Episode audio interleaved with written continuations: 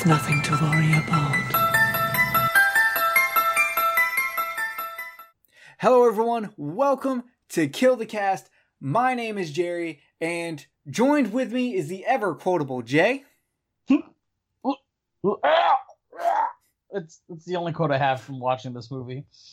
Well, you know that's that is one way to go about it. I can't really disagree. Um, and also joined with us is Kenneth, the Silent Hill biker himself. How you doing, Kenneth? I'm doing all right. I'm sitting here looking at these movies, and there's a, there's actually a movie called Geek Maggot Bingo. Yep, that is a movie. and I'm like, okay, Um, okay. Well, uh, a night dismember. Anyway, welcome to episode 40. Tonight, we are doing round four of the birthday bash, and we are also tackling Cannibal Oh. from 2006. That's a good one for episode 40. Yeah, it's a, it's a solid. Can we uh, just cover? Can we cover like Tucker and Dale versus Evil or something funny next? I would totally episode, like to please. do that movie. Maybe like a top three horror comedies or something Uh, light. Well, February is a really light light month for us. We've got two fun ones for that one. Um, but um, for now, Jay, how you been? Uh, I've been pretty good. I've been pretty good. Until you had to watch Uh, this movie. Yeah. Oh fuck, man. I told you what. I watched like two hours straight of Home Improvement after finishing that fucking movie. Oh, I should not have watched it right before bed. I was like, I, I can't go to sleep with that being the last thing I watched. I watched it, and then I Uh, watched a documentary on the actual case, and then I watched the interview with the actual guy, Arwen Oh wow, Muse. your uh, your research went way longer than mine. I just read the fucking Wikipedia page The While I Wikipedia on- page has like nothing on it. while I was on lunch at uh, at work. Uh, so yeah, fair enough. Uh, Kenneth, how you been? I've been doing pretty good. Uh, just trying to get through. Uh, you know, Jay's done got me convinced on getting the movie pass. Yeah. I would Movie honestly awesome. get it I wish- if I I, went more.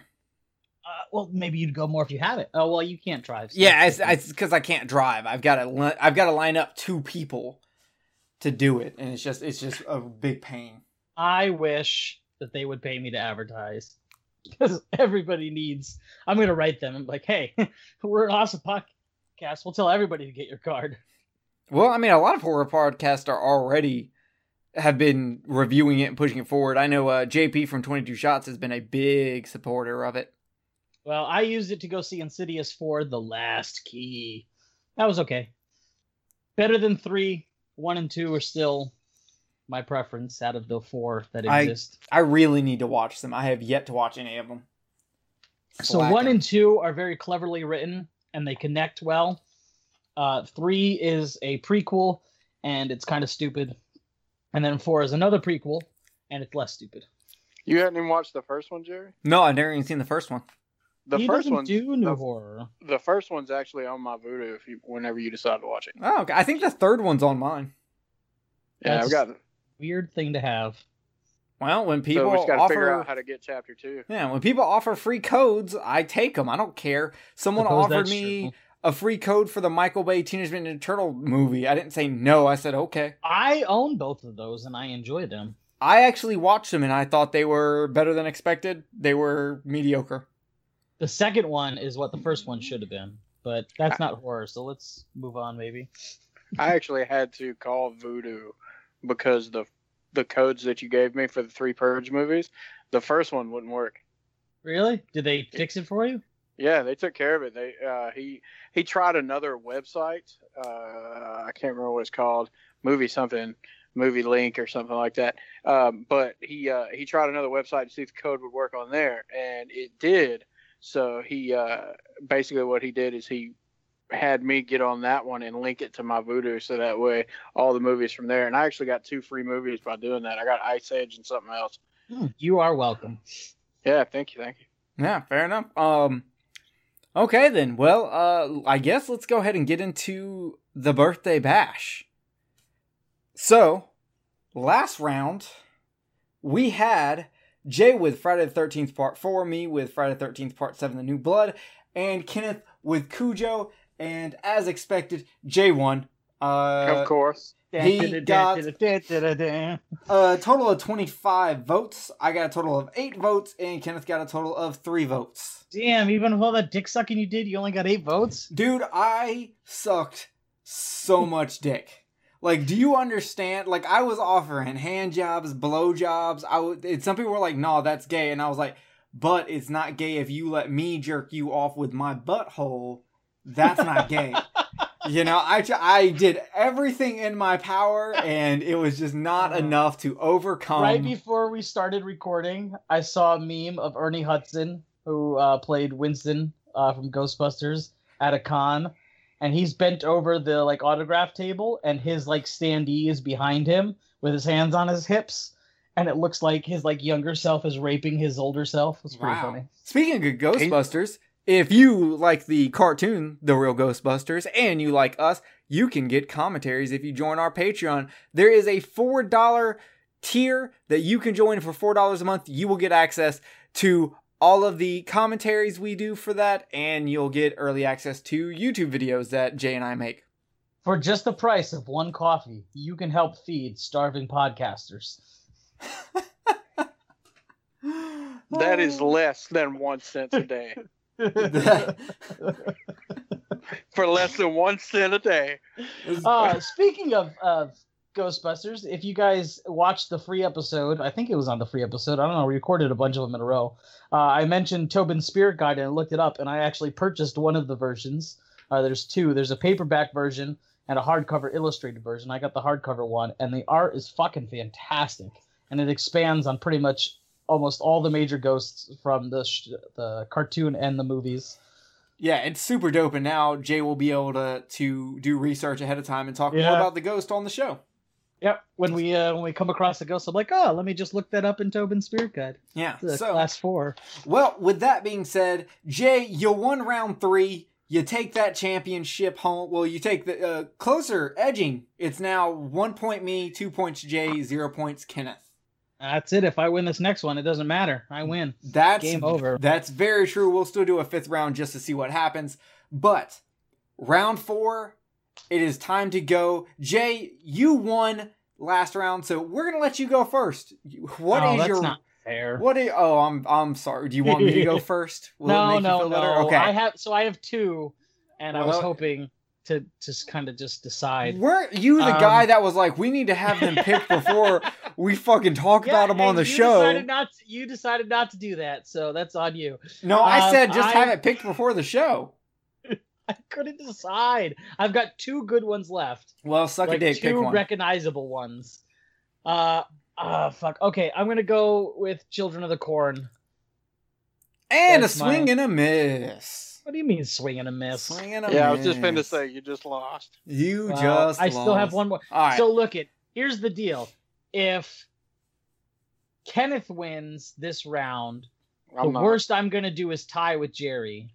Oh, then you that's and I will go into sudden death. Do. If you win the round, then it comes down to me and you. But if I win the round, it's over. So I'm still pretty strong, and I have one more good one. So That's we'll true. what happens. I will say this: if we come uh, down to sudden death on the show, I will not look at the scores until the night of the show to announce who the winner is. When I announce who the winner is, if you and I tie and we go into sudden death, we will on the show throw another movie out each, battle it out, and let the the people vote again. It's gonna be rough. You're gonna if we go to sudden death, you're gonna win because I'm out of movies after this next round. All right, Jerry, what's yours? Uh, mine is Hellbound, Hellraiser Two. A uh, a definitely a, better than Children of the Corn, a, in my opinion. Uh, one of those movies where there are people who think the sequel is actually stronger than the original, and even though I'm not one of those people, this is a movie that sets up its storyline. It continues it beautifully. It dwells deeper into the story and the mythos, and you actually get to see more of where the the Cenobites come from. You get to see Leviathan. You get to see someone in real time get turned into a Cenobite as he's put into some cognitive machine that then turns him into uh, a, a less rapey version of his already human self, which is the odd doctor. enough to say. Um, the Doctor. Yeah, you get you get returning characters. You it hits previous storyline, fantastic. It is a movie that is well well loved in the community, so I had to to make sure that it got its day in the sun. That's a good pick, man. Yeah. So This is a Kenneth, do you got something that's gonna dethrone Pinhead? I doubt it, but uh, I'm gonna throw it up there. Um, I'm gonna go this round with Videodrome. Oh, that is. Ooh, he's getting the That's Canadian fan base. That's a good movie. Um, it is probably my favorite Cronenberg movie. I absolutely love the. Wait, why am I talking this shit up? Fuck that. Hey, I'm just gonna let you do it, man. I mean, because you probably could talk it up better than I can. I mean, it's a great movie. It, uh, it, I think it really for Cronenberg, it really is a is a really good show of his attention to the body horror kind of thing. This Uh, is it- James Woods. Yeah, and then on top of that, you got James Woods in it. I fucking love James Woods. Me too. I Fucking he's a- vampires. Carpenter's Right, dude. vampires. Oh man, that I doesn't think get he's enough a love. great actor, and so the whole thing, and, and then going into you know the the mental aspects of his character and the shit that he's trying to deal with of what's going on, and not knowing what's real and not know, and what is, and you know sticking his fucking hands into his stomach and all the rest of that shit. I mean, I think it's a great movie, and I'm a huge fan of Cronenberg, so. I mean, that's the one that I got out there for this one. So I think it's going to be a good. I'm hoping that it'll be a good shot between me and you on this one, like it was the first round.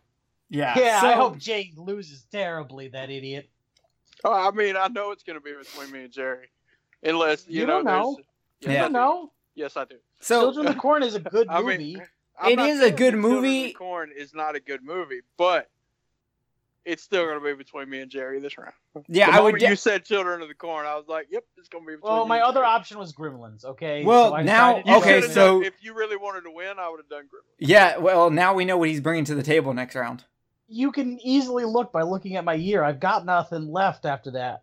I maybe you just haven't watched enough. If you had to No, go, I'm if you looking. if if you had to scrape bottom of the barrel with Gremlins as no, a horror movie, is a great movie. Just because you don't like it doesn't mean it's So- bottom of uh, the no, barrel. it's a good movie. It's just like it's an entry level horror movie. So look, I got like Night of the Comet. That's a decent one. Great oh, that movie, movie's fucking so good, huge cult following. Oh, Maybe I should have went with that. Yeah, instead. maybe you should just be quiet and look at your movies list again. Oh, Um, yeah, I have dude. Firestarters, Night of the Comet too. I so good. Oh, So okay, Much okay, better Stephen King one. okay. Uh, here's the thing. One thing I want to say about if you'd have thrown Night of the Comet in there, I'd have voted for it over my own because I love Night of the Comet. That's So- such a good movie. I will say this on Videodrome. One of the reasons I love Videodrome, it is a precursor movie to a subgenre of horror that I really, really like that I call internet horror. Oh, because it deals with like a subground subculture uh media in horror and i absolutely love that. Movies like that and 8 millimeter uh four scene movies that have actually deal with what we're going to talk about tonight and how the internet can bring horror way closer to home whether it's I've supernatural or real life. You've never what I've never seen eight millimeter. oh dude easily Nicolas cage's best movie easily I agree. I do like Nicolas Cage. and it deals with snuff films I And know and that. don't go into eight millimeter thinking normal Nicolas Cage, like his loud yelling and acting a damn fool. He's not like that in this. Yeah, this was earlier on when in his career when he actually like tried. dude, his new movie looks awesome because it's centered around him being crazy, yelling Nick Cage. Yeah, but see, that's the thing about it. You know, that's what he's known for. You know, he's known for his ecc- eccentricities that he brought to like during Face Off. He's known for those kinds of things, and this is not like that. And, Face Off is John Woo just remaking his Asian movies with to an audience who's never seen any of his camera tricks before. right? But uh, my point is, is that damn, don't go into it expecting that Nicolas Cage. Oh no, And- no. I always I always try and watch movies regardless of the genre with just an open mind and not base it on anything. Yeah, I you and I were talking about that about them last night. as a matter of previously. fact. All right, well we'll be back with the Nicolas Cage podcast here after these commercials. yeah, Ghost Rider was an Oscar worth. No, I'm just anyway, so Like Ghost Rider. okay, So, guys, check the Facebook group here after the show comes out a few days, and you will see the poll. Vote on it. Tell us who you think should win, and we will see who takes down round four of the birthday year bash. And as we're coming to a close on the birthday year bash, we will be continuing this, but it'll be a, a new category, a new uh, spin on it. So we'll I say we do it fantasy football style. well, we'll talk about that off the air with ideas of what we're gonna do.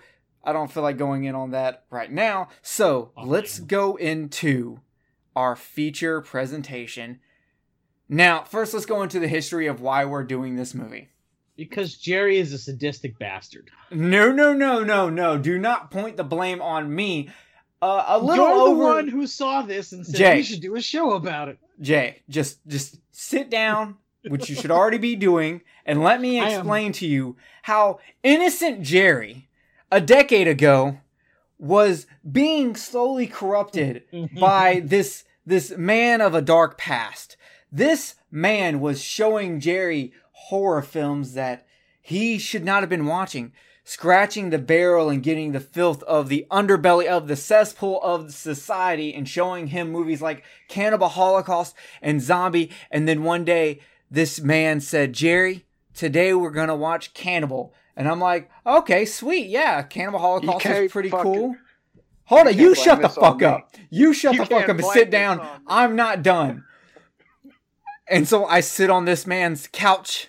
I pet his fat gray kitty cat, and we watch Cannibal from 2006. And I am disgusted. I am horrified. I look at this man after this movie is over, and I tell him I will never watch this movie again as long as I live. Fast forward 10 years, I start doing a podcast with Jay and this motherfucker right here, Kenneth, who one night while talking to me on the phone says, You know what movie we should do on the podcast? Cannibal. You can't blame this on me. You know who you want to blame it on? You can blame it on my dad. And you can bitch at him on the other side of the grave if you'd like. No, no, I'm no, no, no, sure- no, no. Sure that he's laughing right now. No, your your dad taught me how to cook hamburger helper. I will never blame him for He's anything. The one that You're taking this, this. movie to me. Yeah, but you're the one who introduced it to me. It's because you needed it. How? Why did I need it? You act like I was like, oh, Jerry's going down a dark road of of violent homosexuality. I gotta put to stop this now with a scared straight program. Dude, Jerry, I'm watch sorry, Cannibal. This movie has nothing to do with your violent homosexuality. You had that to begin with, and it stayed there after. I think it it kept that violent homosexuality that was deep inside me that keeps conservative Christians up at night at bay and let them sleep a little better knowing that Jerry was not going to at some point try to bite off another man's dick. My homosexuality is not violent at all, just so everyone is aware. well, that's that's very good to know. So I, I posted a link to this movie in the Facebook group. I'll I'll give it a bump so you guys can can check or I'll make another post or whatever so you can see it and try to watch it. But I want to I want to give a, a warning right now. One, there are going to be spoilers on not only this movie but the real life case that it's based on. And two, if you watch this movie, you have to be okay with seeing a few things. One, penis. I know a lot of guys lot don't of like it. to watch a movie if it's got penis in it, and I don't I don't understand why you see your penis all the time. Two, There's a there's a lot of dick in this movie. homosexuality, and on top of that, uh, what can be seen as violent homosexuality, and very very sweet and rubbing homosexuality, where literally like every touch makes you fucking orgasm. It seems like uh, with these guys.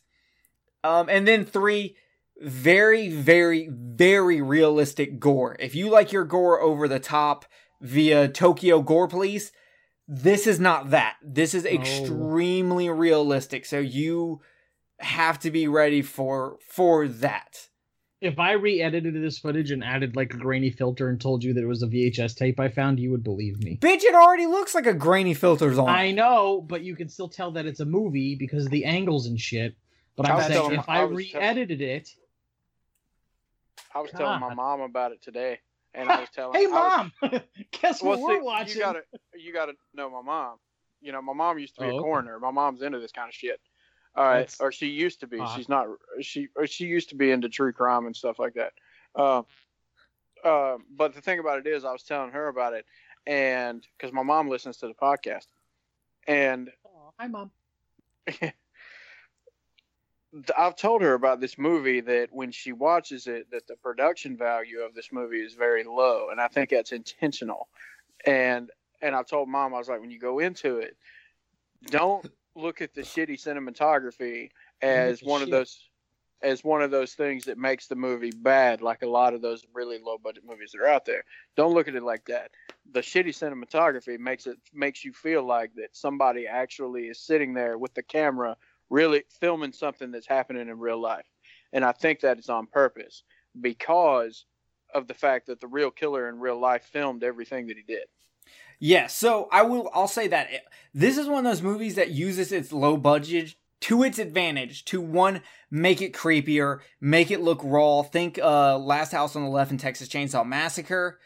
Um, Right. It chooses its shots very, very well. The angles that it uses, it's using them for specific purposes because it does. A lot of times you have angles that are too low or too high, and that's to make you feel like you're never on the same level as these people. You're never seeing life as they see life. You are you at the end of the day are just a spectator to a event in life that would never normally happen and you are by the grace of of information being able to see this underside of the world. So I also was telling my mom, so hi Karen, hi Becky. Karen's. Kenneth's mom, Becky's my mom. Um, Hi, be- moms. because we went out today uh to to get some shit and it was dope and uh she asked me what we were recording tonight and I was like, well, we're recording Cannibal, Y'all went out is to get dope. yeah, man. Uh, fuck hope, do dope. Um, That's just the way you put that together. You went out to get some shit. It was dope. yeah. So, uh, uh, and I tell her about it, and I tell her about the real crime, and I tell her about the movie because it really because she because I told her it was like one of the it's it's the most disturbing film I ever seen, and she's like like worse than Cannibal Holocaust, and I'm like yes, worse than Cannibal Holocaust because one time she asked me to grab a a, a, a really like out there like upsetting movie, and I picked Cannibal Holocaust for us to watch together. So the only part of Cannibal Holocaust, and I think I've said this on the show before, that actually bothers me is the fact that they are killing real animals. Yes, I understand that they fed the tribes who kill and eat those animals anyway, but watching an animal get slaughtered in a non-food processing way No, I, I, bothers me emotionally. that turtle so, scene is I can watch all of the human gore because it was so over the top. I can watch any of that. I can watch people eating people because it looks like a movie.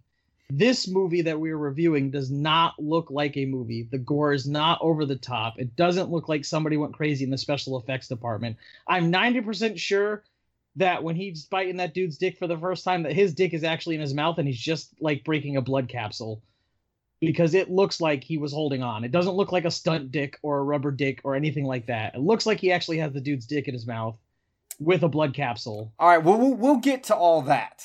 Well, I'm just saying, Let's- this so- disturbing. So, all right. So we're we're gonna get before we get into this movie, we want to give you some background on the case this is actually based off of. Uh, there is a man in Germany named, a- and I'm gonna fuck up their names because they're German. I'm sorry. I've listened yeah, to it said Tag. twenty of times, but whatever. Uh, Armin Meiwes is, is the man, also known as the Rotenburg Cannibal. Because he went to Rotenburg, Germany. Yes. So this is a man who was obsessed with cannibalism. He, as a young child, read the book Robin Crusoe and became obsessed with the cannibal part in it. He didn't grow up in necessarily a bad family home, but not exactly a great family home. They were they were pretty well off, but the father did randomly leave, and the mother was very kind of overbearing on him. He he actually had a decent career in the military for a while until his alcoholism got too bad. In fact, he uh, eventually wrecked his car, and then when he got his driver's license back, he once again got drunk and wrecked it again. He eventually settled down and becoming a computer technician, and when his mom died, he was finally able to set up the the kind of setup that you you want to have when you're a cannibal. So, You know that- what? what? Sorry to interrupt, but the you know how I've got my normal uh my normal uh, routine of having the movie going when uh when we're doing our podcast. Yes. Yeah, I'm turning this shit off. Oh, Fair God. enough. Okay. So uh Arwen would it is Arwen, right? Because I, I know I'm gonna it's Armin. That's how Okay. it looks like it's Armin. spelled, yeah. It's I Armin. Ar- Arwen is Adam Green's dog. Um not the exact same thing. Uh Armin was posting onto cannibal websites to advertise that he was looking for a willing victim who wanted to be eaten. After a few meetups that went nowhere, he finally found it in a name. Okay, this man's name is Bernd Jurgen Armando Brandes. Let's call him John. Uh, I'm gonna call him Burned, uh, who was an engineer from Berlin, and he answered that advertisement in March 2001 because he wanted to be eaten. A little background on him: he was bisexual, and he at one point did actually try to get a former lover to castrate him, to bite off his penis and castrate him, even offering the man tons of money, and the guy declined. And this former lover was not like a boyfriend; it was a guy he paid for sex a lot uh, a black dude actually. I got to see him. I for got to see an interview with him. Um, I did also. yeah. So, uh, because the big and the big point of this is Armin did not want to force anyone to do anything they did not want to do. He wanted it all to be rapist. correct. He w- he wanted it to be completely consensual. He wanted a willing participant. Now, they they recorded almost the entire thing. There is a video of this entire thing from start to finish. Um and the movie plays pretty close to this, so we'll get into a lot of like the details as we go through the movie. But I do want to jump to his arrest trial and manslaughter conviction. So he got arrested in 2002 because he was going back on those cannibal sites and posting about what he did, including showing pictures. Ugh, that's the first mistake. Yeah, so someone reported Keep that him. shit to yourself. Correct. Someone reported him, and they did indeed end up going to his house, catching him. Uh, now, eventually, originally, the testing on the meat they had found took too long, so he actually did get released. And then Oh, they really? came, yes, and then they came back and arrested him, and He they found the the videotape. So here's the thing: he was originally convicted in 2004 of manslaughter. Now, keep in mind, cannibalism is not illegal in Germany. In fact, it's not illegal in most Really? places. N- In most of the United States, it is left. There is no federal law. It is left up to the states. So as long as I don't actually kill anybody, I'm good to eat people. Maybe there was a case I mean, in 2000 in 2016. Yeah, but so sex with family members. That doesn't stop me. Okay, there was a case actually in America in Uh, 2016 where uh, a, a a man actually convinced someone else to let them cut off his finger so he could eat it, and he did get arrested for it. Mm. So- yeah, see, that's. Mm. And we'll get into uh, I'm gonna have to look up the the legalities how to how to Yes. legally eat somebody. it. It was indeed the Juggalos. I That's a new YouTube that. video. How to legally eat somebody. Yeah. Welcome to Kill the Cast. Okay, so now he only got convicted of manslaughter and only got sentenced to eight years in prison. So, because he, but he was upset with this. So he decided to get it retried because he said he basically was just doing assisted suicide. And it was all consensual between two adults. See, I I have to agree with them. But That- uh, here's see, that's the thing. That's the same thing. I, t- I talked to my mom about it. My mom said the same thing. She was like, she was she was sitting there. Well, and hold on, hold like, on. If this is about if this is about the the argument of consensual uh, between adults and what they can do, leave that for later because we are going to get into that. Okay. Don't bring it up if you don't want us to talk about it, Jay. I'm trying to go through the actual criminal case, Jay. So I didn't know that it was him pipe that your face appealed his down. original. Ho- case. yes, it was him. he was like, "No, y'all are treating me unfairly. I did nothing wrong." So here's the thing: they go. So it goes to retrial, and guess what? He catches a murder conviction and gets life. Now, keep in mind, life in Germany is only like 25 years, so he technically could actually get That's- out. Do you know that's actually how long a life sentence is here? Uh, well, that's the we reason why have they give you we have life 25 to life and if you get that you te- you will have to serve 25 years and then after that it is up to uh, each parole hearing to see if you'll get let out. Oh, okay. so you don't get like 25 years and you just get released like uh because But- keep in mind charles manson got life he did not get a, a death penalty he got life It's So- California. Um, but it's never made it's never made sense to me how people get like five or six consecutive life terms, and I'm like, if you get life, then doesn't that mean you you're in there till death? The well, the thing is, is if like say a parole, like it basically, if they give you multiple consecutive life sentences, it keeps you from getting parole. As far as I understand it. So now, how did this conviction go from manslaughter to murder? Well, it turns out they were able to prove that not only that he killed for sexual gratification. Uh, this was proved by the videotape. Two things in this that were thing is, uh, Armin killed him. He did not die from bleeding out in the bathtub like it was originally said. Upon re-examining the videotape, it does show that when Arwen dragged him, not Ar- when Armin dragged him to, I guess it's a barn. I really don't know what it is, but where he took apart the body. It, It was shows a slaughter room upstairs. It's different. no, because he it- takes him downstairs. In the I'm talking movie, about after him the- downstairs. Are you talking in real about life, in he the takes him movie? upstairs. Yeah, in real life, he took him upstairs. Oh, okay. Okay, there wasn't a barn in in real life because the I don't know which documentary you watched, but the one that I watched, there was a uh, one the, the his Armin's lawyer.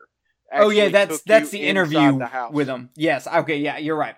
Um. Right. So they showed that he was still breathing and that he was stabbed in the neck, and that's how he actually died. And they also proved that there that there was a motive because in the first trial they could not prove motive. You cannot have a murder conviction without motive because if there is no motive, it is only manslaughter.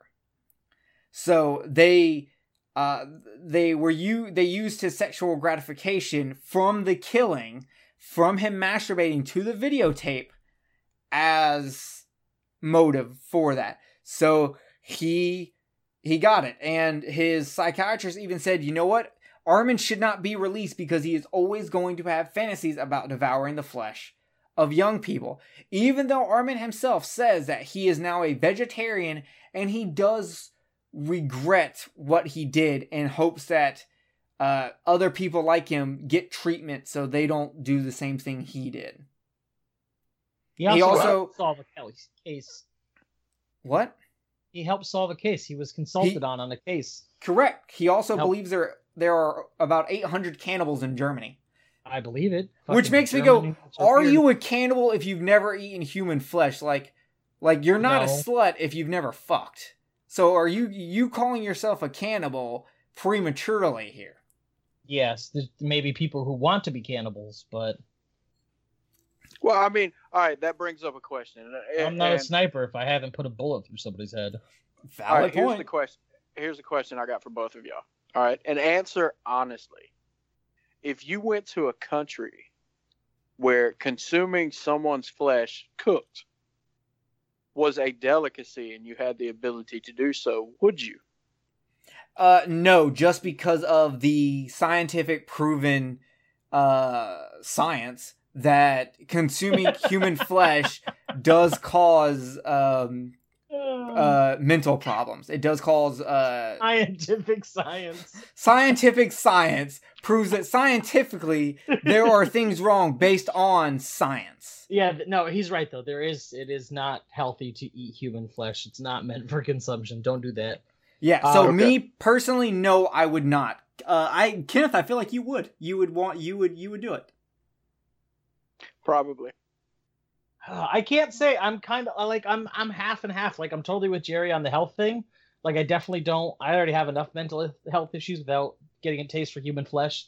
Uh, but I don't know. I I definitely I definitely have to like if it was actually a thing, I would definitely have to think long and hard before I decide yes or no. Hey, Because you know the who else thought long and hard? I honestly don't have a moral objection to it. I guess would be the and, easiest and way to see answer that that's question. the thing about it because both of y'all bo- uh, both of y'all know that you know in that in that instance right there the biggest thing that would hold someone back aside from jerry's scientific science uh, aside from that the biggest thing that's holding you back is the is the moral issue of it where it's just like okay obviously number one you're not going to want to kill somebody but at the same time i mean you think about all the issues that we've got going on in our country now about killing other creatures and stuff like that. So if you went to a, another country where a human being, uh, when they died, like you know, you you always hear the religious aspects of it, where a lot of old tribes and things consume the the the flesh of their dead to become closer to them and things like that, right? That's actually where a lot of cannibal uh, a lot of cannibal stories are born is from that tradition from old cannibalistic tribes. So it's like it, it's it does not seem that far fetched of an idea for me for one of us or all three of us or anybody else out there to go to another country where it's not taboo at all to do that. But as long as you're not, you know, I, I obviously going out and imprisoning somebody and slaughtering them. Gotcha. Well, here's the thing. While it may not be taboo in that country, while it might be either acceptable or people look the other way, say like with child sex rings in Thailand and such, um, it's still taboo on a global scale. But here's my issue, Kenneth. Are you really willing to accept the fact that you're gonna have to deal with a whole new uh Facebook conspiracy theory uh post going around that says I got autism from eating human flesh? Because you're going to get that Oh, you're going I ate I ate human flesh while I was pregnant and now my kid has down syndrome. And I'm not saying that a celebrity who's blonde and a woman who may or may not uh, talk about science without being a scientist uh, agrees with me. She's Oh, the God. furthest But- thing from a scientist. But it just so happens that I found out while doing research by clicking on the first link on Google, and it said that the all the, the human flesh that comes into Peru is taken from the mentally handicapped, and I think it's now and it's it's it's it's uh it's contagious that way. So I mean, are you willing to accept that, Kenneth? Because I'm not. I don't even remember half of the shit that I was thinking before you made this comment. so it doesn't matter. All right. Well, with that being said, let's get into the movie Cannibal from 2006. It is an hour and 20 mi- 29, 29 minutes long. It has a 5.2 rating on IMDb. An internet advertised placed by a man with a cannibalistic obsession brings yields a willing victim to serve up his own flesh in this dramatic account of the crime that shocked the world. Um, you really only have you've got a couple of different actors in here, but only two matter. That is Carsten Frank, who plays the man, and Victor Brandl, who plays the flesh. And it is directed by Marian Dora. It is also written by Marian Dora. Whew. Okay. Alright, guys. I hope everyone's fucking fucking ready for this. Cannibal from 2006. I honestly think that before you get started, like going into stuff and whatever else, I honestly think that this could be nothing more than just conversations that we have about, and and bringing up the movie as we're having the conversation. Because this movie is so serious that I just think that we could just we could just talk.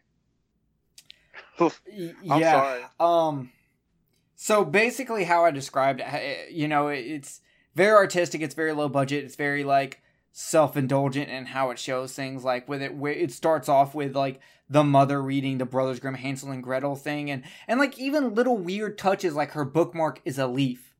That She's wearing three rings. There's a random fucking snail, um, which shows up again at the end of the movie, and I still have no idea what the snail represents. At all. Did anybody else think he was gonna kill that little kid? Um, no, like the but first time you, I know you guys Oh, watched this before, but for uh, me, when he picked up that kid, I was like, "What the? F- is he gonna kill this kid?" oh yeah, this is the first on? time watch for you. You know what I noticed this time? I didn't notice last time. The the first guy he talks to is a dude shooting up, but the dude's wearing a minor threat shirt. yeah, And like, punk if- fans for life, yo.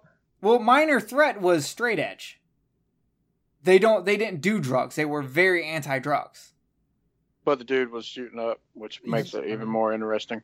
Yeah, I want to know just- what the conversations he had with those people were, especially when, like, are these people who answered the "Yes, I'd like to be eaten" ad? If so, why did so many of them get mad at him? That's what I want Um, to know. I think they thought it was. It was. Like that chick was like, "How dare you, sir?" And him Well, well, you know out. why she got upset, right? It's because he Wouldn't he told her? her. Well, no, he said women are too he, women are too important. Uh, Yeah, I saw what he typed afterwards. yeah, to the survival, and so and also it's like when she touches him, he doesn't want her. It seems to me like a lot of these meetups, uh, the other person thought it was going to be very very sexual.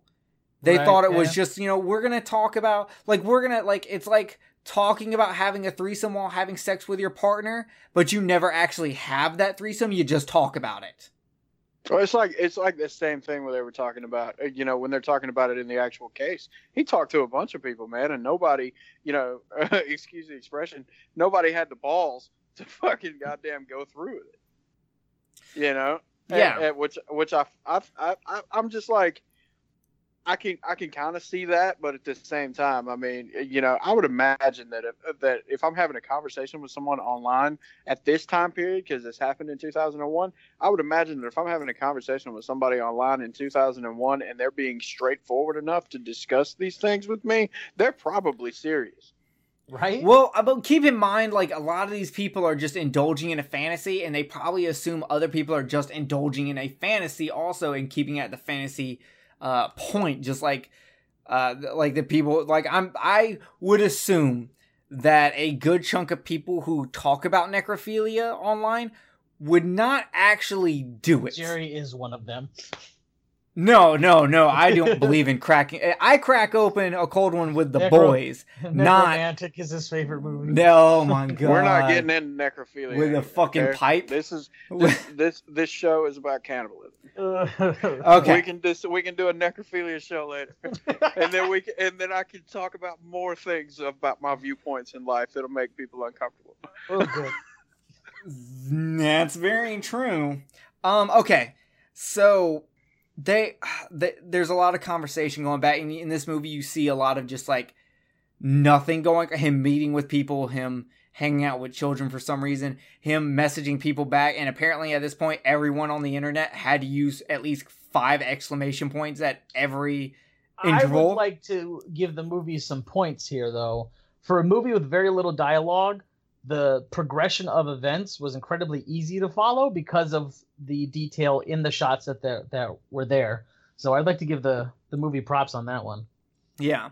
Another thing I like to give the sound design of this movie is very good. Like if you look at the first time the man and the flesh meet, uh, the audio here is like really weird. It's chirping birds, but it's also howling dogs. So it's like happiness, but this darkness combined with it, and it's very fucking creepy. Those Ex- dogs want to eat those birds, much like the man Like- wants to eat the flesh. Yeah, like the guy when the flesh introduced himself, he's like, "I'm your flesh," you know, and and the conversation between I don't want to suffer, you will become a part of me. It's very very fucking just weird and awkward and like even as you when you start it's very weird as you watch the movie you would think that the man would be the one taking charge of everything but it's not. It's the flesh. Right. he's the one that like he takes off his when the tea's getting made he strips himself down and and and just shows himself. And the man seems to be like overwhelmed and kind of freaking out about everything. And and it almost seems like through the whole movie up until like the big like castration part oh, oh. the man is just oh, that not made me so uncomfortable not All right. in it as much as you would think he would be See, I thought the whole time I was watching this, I'm and and what you exactly what you were talking about. The whole time I'm watching this, I'm trying to put myself in the headspace of a person that would want to go through this type of atrocity where they want to, you know, have their junk cut off and also, you know, be eaten by somebody alive, and uh, uh, no less, you know, because uh, well no he I- does not want to be eaten alive. In yeah the remember movie, he said he doesn't want to suffer. In the movie, yes, but that's what that's where I was actually fixing to go with it. Because they said in the court case he had uh, on the on the videos in the court case that he talked about wanting it to happen to him alive, yeah. And that one of the biggest things that he wanted because because because this movie is so close to what happened in reality, that's the reason why I'm going back and forth because it I mean it's damn near spot on. yes you know, it very much so- so is. yeah so it's like so i'm sitting there and i'm thinking to myself you know i'm trying to put my headspace eh, myself in that kind of headspace and i and i just absolutely could not do it. Yeah. Because I, because that's probably a good thing. Couldn't- well it's not just it's not just that. It's it, what i'm th- what i mean when i'm going into trying trying to explain what i'm saying is it's like I could not do it because I cannot imagine what it would be like to willfully walk myself into death. to to put yourself right in the spider's web Right. I cannot imagine what it'd be like because humans innately have that natural fight or flight kind of thing. Either Yeah. fucking Well, fight it or get the fuck away. Not couldn't- willfully walk into it. I couldn't put myself exactly into it, but I know Jay can probably get with me on this. I do know what it's like to want tragedy to happen to you cuz I and I think Yes. Jay's in with me where we we have an issue where we think that not only do we deserve tragedy, but we want that tragedy to happen to us so that one we can feel like after that tragedy we will feel important. We will feel like people will care about us and it won't be us bur- we don't feel like a burden to them because we want them to show that they care for us but but now there's a reason so it's no longer a burden. It's it's you have to mourn us because we're we're passed along or something like that. It's it gets us out of of all the guilt. And there's a there's a part in the actual case where we where after uh uh the Armin could not could not bite uh dude's dick off and they go to take him back to the to train station. The guy decides he wants to go back because he doesn't want to explain what happened. He doesn't want to explain why there's bruises on his dick and, and cuts. It doesn't want to explain why he just up and and left and lied. You know he doesn't want to explain it so he goes he goes right back in. It it he would re- he goes you know what? I actually do want this to happen because i don't want to have to deal with explaining anything. And and having that thought process i have that thought process and i fight that thought process a lot where it could be something small. It could be something as like i don't feel like i'm i've done enough work for this podcast. Man if i just got in a car wreck i would not have to record tonight. And it's like right. those are not equal bounds but that's the thought process. And i as- i would assume that this guy maybe has kind of the same thought process except his is more um sexual in nature as to where jay and i more of like want want the world to care about us without us feeling the guilt for it. Okay, I get I get where you're coming from on how you explained it for yourself, but uh, kind of a little bit further into what I was talking about in in in that particular person's case, and the reason why I can't put myself in that same headspace is the difference between you were saying just a minute ago. If you got into a car accident, you know you wouldn't have to feel the guilt, uh, or how how you put it, right? All right, then you got your difference between the reason why I can't put myself into that headspace is the difference between being in a car accident and dying immediately or being in a car accident and burning to death. well yeah but uh, And I know to me, saying. I feel like this dude is going into that. I feel Yeah. like because because of the extreme pain that he's fixing to put himself through, and in and and, and even when they talk about the video of what happened in the court case, he was upset that he wasn't that it wasn't painful enough.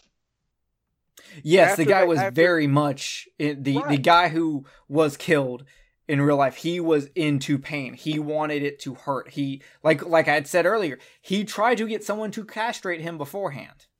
Right. And so when so when uh, uh, Armin cut it off, and he's sitting there it, after about thirty. Uh, uh, how long did he say it was in the in the in the uh, in the thing? It was thirty Somewhere minutes, in the maybe? thirty minutes mark. Right. And then he said it didn't hurt anymore, and he Mhm. was upset that it didn't hurt anymore. I mean, I'm sorry, dude. But it's like I can't get myself in the kind of headspace for that kind of pain. And you know me, man. I've been through a lot of shit when it comes to physical pain in my life, so I can I've got a pretty good high threshold. But that, no. Yeah, and I've, I, I've been through 12 hours of back surgery. I've been through car accidents, and I've passed 30 fucking kidney stones. I would much rather not have to deal with that kind of shit. So yeah, I can't and I can't fathom it. You know what I mean? this movie does mute that part a lot so that the focus stays on the man instead of the flesh. They don't go into the flesh is part of it, which to me is honestly scarier. Um, and, and apparently there is a movie that that that shows this from Yeah, the victim's the point of view Yep. and i want to find it because i want to see if they go into uh wanting all that pain because i can't i can't go i i can't even i i am a bitch when it comes to tattoos i do not kenneth knows i am one of those i tell like you know how guys like punch each other Mm-hmm. Yeah. like Kenneth knows when I meet people, I tell them you're not allowed to do that. I don't play that game. Do not slap my back. Do not punch me. Do not slap my ass. I do not fucking do that. You will send me over the edge. I do not deal with pain well. I don't deal with that surprise uh at all. Do not do that to me. I'll smack your ass a little bit. You like it when I do it. like no but like in all real reality like um i i i i like with reese i told her she's never allowed to hurt me during sex do not Right. bite me do not scratch my back do not do anything that will cause me any pain or that will be the end of it Yeah, i see, me, cannot deal I with like, it and if, from that particular standpoint, I like it a little, you know, some of it, but I don't like the extremities that uh, I know and have had dealings with that other people do. You know, and, and and and it's different strokes for different folks. You know what I'm saying? I mean, some people like it, like like that particular instance to be a lot more, you know, a lot more painful, and some people don't. Like you, you don't like it to be painful at all, which I can totally get. I mean, that's supposed to be a, a pleasurable moment, but you know, eh, eh, for it to be that kind of instance. But I still, I mean, to me, that right there is the absolute extreme. It- Yeah. I'm I- so all over the place on this topic. Uh, I like getting tattoos because I enjoy the wanted pain. My feet hurt because I have diabetes and I'm on them all day. I don't like that pain. But when I get a tattoo, I like the tattoo pain. I cut myself to cope with stress, which I haven't done in a long time. I'm actually pretty proud of myself for that one. But I Hell yeah. inflict that pain on myself because it helps me calm down. But I the other way around, like I don't like I don't like pain during sex. I like like nibble on my lip. Like that stuff kind of stuff is fine, but I don't like pain pain. So I am I'm at both ends of the spectrum depending on the situation. Yeah, exactly. And it's it's I can't so like even so watching this movie, the fact that there there is uh sex and violence put together in a realistic thing like like take uh video drone. Like I can watch that because it's the the the setup for it is unrealistic. I can I can deal with that. I can watch you know, I can watch like BDSM. But to the point of this movie, I I get so uncomfortable. Uh, even talking about like I'll be honest with y'all, like even recording this, I am so uncomfortable. I like I like It's I'm because- I'm walking on eggshells just Yeah, and in I- like keeping I get myself you. calm. I get you, dude. I mean, because this, I have never seen a movie that is as close to reality This as, is as this movie. I have is never. hundred percent yes. I mean, it, and if and if you didn't go into it knowing that it wasn't, I would be willing to bet that it'd be another one of those movies where somebody would hunt down the damn director and think that. Oh he yeah, Charlie somebody. Sheen would call the FBI. you That's what fucking I'm- killing me. That's that's what I'm saying, man. And I mean, and and what makes it even worse is, damn, when I say closest to reality, you can look at it in both ends of the spectrum. You can look at it as it looks that way, special effects and everything, and also you can look at it because it. I have never seen a true crime movie in my life that was as close to the real act as this movie. And when I watched that documentary on it, and listen to it, you can watch that documentary after you watch this movie and envision everything that they're talking about damn near word for word. Yeah, I watched two documentaries on it. One of them including Armin himself actually talking about everything, and he talks about everything so calmly, like it's Yeah. not even an issue. The only time I ever seen him waver is when he when he, uh, when he genuinely I think felt bad is when he talked about the act of actually killing the guy. Yeah, exactly. Like it's so the the the He entire didn't care about the fact that he hated. him.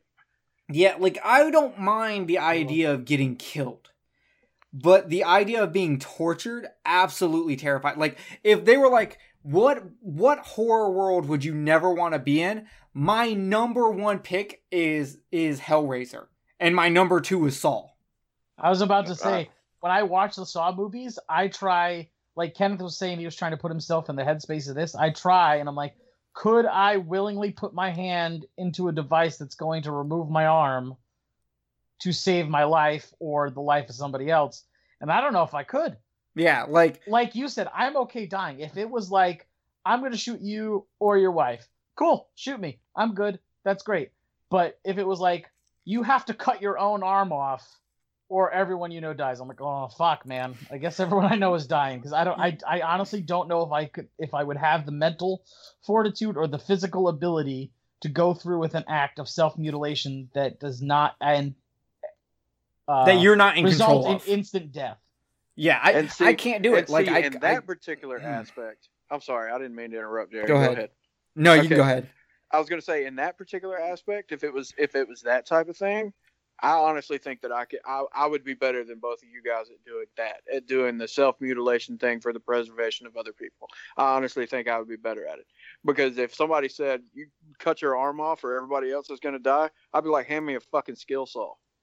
Yeah, and I to me it's just that like like as much as I would love to sit here and be like, oh, of course I would do it if they like had my mom and Reese and my cat all lined up and, and fucking guns to their head, and they're like, you got to cut off your fucking arm. Uh, like I don't know if I have the ability to do it. Not that I don't have like that I don't want to try and save them. I just don't know if I, I I could do it. I would probably end up having a panic attack and not being able to do it and that's that's the har- that's the harsh reality is looking at it from that not being not fucking oh I'd man up and do that shit. No, it's not like when you put yourself in a realistic situation like that, looking at your true self, you're not going to be able to just fucking do that. It's not like it is in the movies where you find the courage to fucking get through it and do it. I that doesn't happen all the time. That that's a very rare occurrence in the real yeah, world. Yeah, but see, that's the difference between you guys and me when it comes to blow your brains out or or this person over here is going to die. I would have a harder time with that than cutting my arm off yeah. And what because and- I'm more afraid of the of of of the death itself than that part of it. yeah, you know what I'm saying?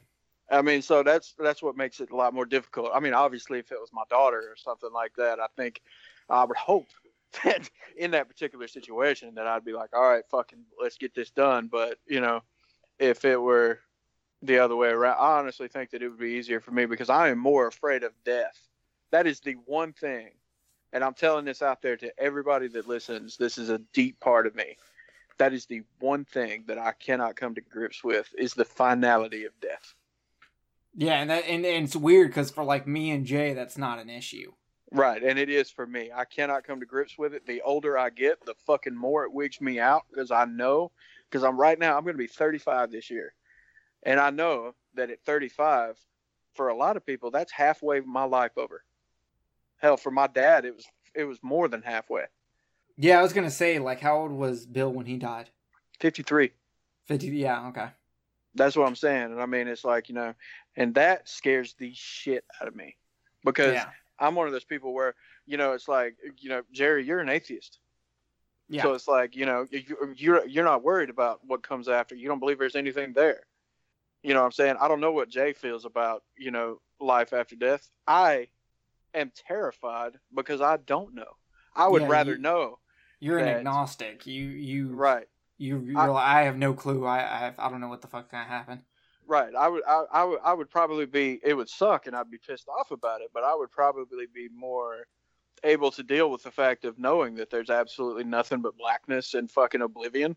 That there. That once you die, that's it. It's all over. But I don't, and that Uh, scares you- the shit out of me. You need to go on Vudu and, and watch uh, Martyrs. I've seen Oh. martyrs.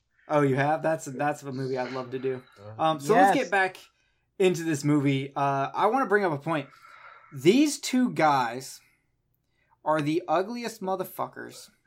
like they couldn't even give me hot sex. Can we get a remake of this? And it's like Edward Norton and Brad Pitt playing the characters, so I can at least like find it sexy. Because like these guys, the two guys in this movie, one, they're very loving with each other. These guys are like uh, a couple that's in the puppy dog love stage after, but they've already had sex like two or three times, so a lot of the awkwardness is gone, and now it's like super intimate. And this whole movie, like it is, gro- like they can accept each other's flaws. Like the man licks the flesh's belly button, and the flesh literally has the ugliest belly button I've ever seen in my fucking life. It, I don't know if y'all noticed How it. many belly buttons have you seen? Oh, I've seen. I used to live in Florida. I've seen a lot. That's true. And and and Kenneth knows my sexual past. I have been very blessed in that Mhm. area of my life. In the belly button area? In the in the seeing people naked and I got a fetish. I got a fetish for the belly. yeah. So but no, but nonetheless, this dude has the ugliest fucking belly button. And if you don't believe me, go back to when he's getting dressed before he goes to meet Armin I and you. look at his belly button. It's fucking gross. I It thought is- one of the craziest things is when they do the the, the really close up shots of their face, and you can see every single pore in uh, on the side of their face, and and the, you can tell that they did not put makeup on either one of these guys for this movie. No, they Oh, didn't. yeah. Didn't. It's Yeah. such a natural look at both of them, and it's such a like when like when they touch each other, when they touch each other's flesh. I've never seen someone who wasn't on ecstasy uh, have that touch mean so much to them. They finally found somebody who understands them. Yeah, I, I mean, I guess that's what it is. I mean, because like, like when they finally like go upstairs and like start like, there's a part where the the uh the man is like kissing and licking on the flesh's fucking foot, and I'm just like, I'm like, man, he literally has more hair on his fucking hobbit foot than you do on your chin. This He is had, like- disgusting. he looked like he had a dragon thing going down his back with the hair, man, and then it just went to this fucking. It looked like he had a rug on his ass. Oh Yeah, my, but- oh my god. like I, I like there's even a scene where like the flesh is laying down and and the man is just drawing in blue on him I, and I I when I first saw that scene, scene, I thought he was like drawing like cut lines, like the way they like if you ever look at a diagram of a cow and it shows you where. yeah each- yeah I thought Yeah. that's what he was fucking doing. yeah It but made I mean me chuckle because that's what I thought he was doing, and then I realized he wasn't. I was like, oh, yeah there's there's this innocent to it it's even like when they start doing shadow puppets with each other yeah. The Like- animals are so funny. Ha ha ha. or when they're or when they're both standing outside in like the little meadow thing next to the house and they're both completely butt naked and they're throwing They're playing bocce ball or whatever the fuck. yeah you know what i'm saying? And i mean eh, eh, and just for again to reiterate what jerry said there is i would say two-thirds of the movie full on full frontal male nudity. Oh yeah. I I mean, mean, they like two-thirds of the movie. they make brokeback mountain 100% look like a straight porno. And i mean straight as in sexuality straight I like Brokeback Mountain. I really do too. It has two fantastic. It's a great movie. Um, it's a great movie It is. It really is. But like, and then and then they start like drinking and smoking weed, and the and they finally have sex, and it's really weird. I hundred percent thought the man was going to be the top and the flesh was going to be the bottom, and it was the opposite. Yeah, it Mhm. was. and it kind of shows you that in in this like it, it it's like i said earlier the flesh is the one that actually has more control right now and is actually more into it even though the man's the one that's been turned down like multiple times because people don't really want to do it and then it turns out like when it's time for it to actually go on he almost is the one having problems with it um and so they're I actually- fucking I- I- and this this this might be maybe kind of weird. I don't I don't know how y'all are going to take this. I actually felt bad for the man when he when the flesh was sitting there telling him that he was like too You're weak. so weak. Oh yeah, we're gonna get into that. I want to bring up something weird though while they while they were fucking. Why is it when they're fucking there's hor- horse noises? Uh, because there were horses outside. I actually have no answer. Like I I I think this is a a tribute to uh Armin in real life because they talk about in the documentary him and uh, his neighbor that they interview like riding in a horse and, and buggy around. hmm So I think maybe it was to that, but it's like I, I don't know. So they finally That brings up an interesting question. Do you think Armin's seen the movie? No. Well, I don't know because you know what? In my research, there was another movie that was made on this subject that Armin actually got um like He was upset about, wasn't he? yeah, he was upset about it. He said it violated civil rights and so it never came out.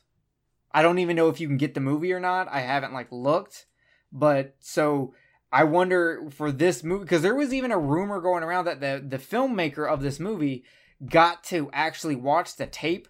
I can't find anything that says he actually did. And in most instances where the government has a tape like this, they do not let anyone see it. Nope. Sure don't. So I don't think that's actually true. I think there is a probably a transcript of the tape, and he maybe got to read that. But I don't know. I don't know, man. so it's time to kick this up a notch. This, uh, oh, why are we kicking anything up? th- this is this is not the turn in the movie. This is like the the setup before the turn. So the flesh spreads his legs and tells them to come bite it off. And Kenneth and I used to actually joke about this scene because it was the only way for us to get over this, and we would randomly scream at each other to bite it off. um, and he tries to bite it off, and he cannot bite it off. And like No. Jay, Jay, I've always wondered how they did this scene. And Jay, I think you're right. I think he probably did have dude's dick in his mouth and use blood capsules. That's the only thing I like. It looks way too realistic for it to be a fake, a fake dick. I just I I've don't see it. any I've- other way. I I've don't think he was actually shop. causing uh penetration, like you know, like biting in. I don't think like I think he was he had it firmly in his mouth and his teeth were probably against it. I don't think he was biting it to the point of making it actually bleed, but I I do think that it was uh it was pretty close.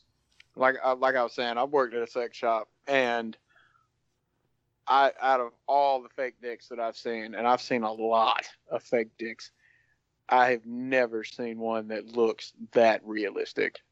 So, that being the case, I mean, I I, I would have to agree that he really did because that was an insanely intense moment. Oh man, I I legitimately and I know it happens like dramatically, like if a guy sees another guy get like hit in the like you instinctively grab your own.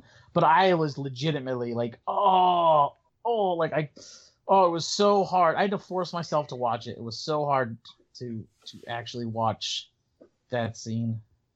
Yeah, I, I agree. And, and this is where Kenneth says he feels bad for the man because the flesh, he's screaming at him, You are weak. And the, the man's crying. And even when the man's like, I can't wait to become one with you, trying to trying to bring it back. The guy's just like, You are weak. And they and, and he's like, Well, maybe it would be better if you was asleep. They try NyQuil, but when the when he wakes up, uh The man hadn't done anything. the yeah the man's cowering in the corner and it's crazy because when the guy is is waiting to go to sleep um the man the man is holding the flesh's hand like you would hold the hand of your your lover in the hospital right before they pull the plug And see, that's to me, that's one of the craziest things about it because I'm, I'm I'm sitting here, and not just because of the fact that you know I felt bad for the dude, but at the same time, I mean, I'm looking at it and I'm like, my God, the the amount of uh, what's the what's what's the word that I'm looking for here? I mean, just intense mental fortitude, stra- mental st- strain that's going on. Yeah, between these two, between these two guys, because it's like, okay, us, you know, uh, that's that's not into that sort of thing at all, or whatever. Because I don't want to be too crass on what's going on, but I mean, it's like, you know, to be a person like that. I mean, I can't, I, I can't even fathom what it's like to be in a position where you've got one guy that really wants to eat this other dude and this other dude that really wants to be eaten. And the, the, the one guy can't do it and the other one wants it so bad that he's angry at this. And, and neither one of them are, are in the place of looking at it from our perspective where we're like what the fuck is going on? Yeah. So he the flesh just says take me back to the train station. They go there. On the drive there the man's like, I'm able to do it. It's my greatest desire. And the flesh is like, I need you to be tough. Um, you know, so he's like, come. So they end up going back to the house. They buy more drugs. They go up in there. They sign a document. Um, they take pills. They chase it with alcohol. And this time, there's no biting the dick off. It is straight up oh. castrate me. Oh, this was. Oh. The line is the flesh says, castrate me, then kill me. Oh, God and this is at where... least this is this is the peak of the movie for me because after this, everything afterwards is so tame in comparison. I, I, I actually still have a really hard time with the ending of the movie, uh, and we'll get into that. Um, but yeah, this is like oh. in my notes. If you were to see my notes, this is where I put. This is where I start getting really, really uncomfortable. The music itself makes my stomach turn as oh. he is slicing into the dick. I legit feel nauseous when he pees out of the stump that is now oh, his that dick. That was fucked up, man. Oh, that was I, fucked up. Oh. I cringe so hard, and it's not like a humor cringe. My body is rejecting the scenes I am seeing in front of my eyes. My body, my body cannot accept what my mind is telling it is not real. I cannot accept the fact that in real life, someone did this. Right. It, it's fucked up, man. And and the thing about it is, I want people to know that it's listening to this podcast. This is not one of those things where it's cut away and the camera's somebody somewhere else and you see P come flying into the camera angle. No, no, no, no the camera fucking... is on oh. the stump of what is left of this man's manhood is what is left, and you see him piss out of it. I've never seen anything like it before in my life. Yeah, it yeah. Is... Oh. It was so intense. oh God, I just oh, I need a shower. Yeah, it's it is brutal. So after the the dick cutting scene, we go to the dick cooking scene. And uh, that one was a little easier for me to stomach. Yeah, but the flesh is like sitting in a chair and blood's like still leaking yeah. out of him and like watching when the man feeds the flesh his own penis. Like he can't even chew it. It's just it's just as he's trying to chew it, it just falls out of his mouth, and the flesh tries to to eat it, and he just like spits it out. And I'm just like, if you were the the flesh, and you just watch this man who cut off your dick spit your dick out, like how pissed are you? Because you're like, really now you can't swallow. Well, it was overcooked. It was overcooked. Uh, he unfortunately does not know how to cook dick. I was thinking the same thing. I was like, man, I was like, how, you know, if I even made it to this point, it's like I would be slightly offended at yeah. the start of March. So they they go to the bathtub. They're filling the bathtub. I, I feel so uneasy in this scene. Blood's coming out of his amputated dick. The water's slowly turning red and, and and the flesh looks up to him and says i don't want anything to remain of me. And they kiss. And he asks him if he feels pain and then he gives him more alcohol. And the flesh says a line at this point and i'm not sure if he's saying i am tired or i am dying. And it's the sadness i have at this moment uh, intensifies as as the the the man starts to drag him out of the bathtub like they wanted this. He wanted this. It was his choice. He he, he and i try to sit here and go well if this is something someone wanted i should be happy for them. And i can't. I am so i was so overcome with sadness in the realization of this is what they wanted. The, the, the, like you got to a point where this is what you wanted.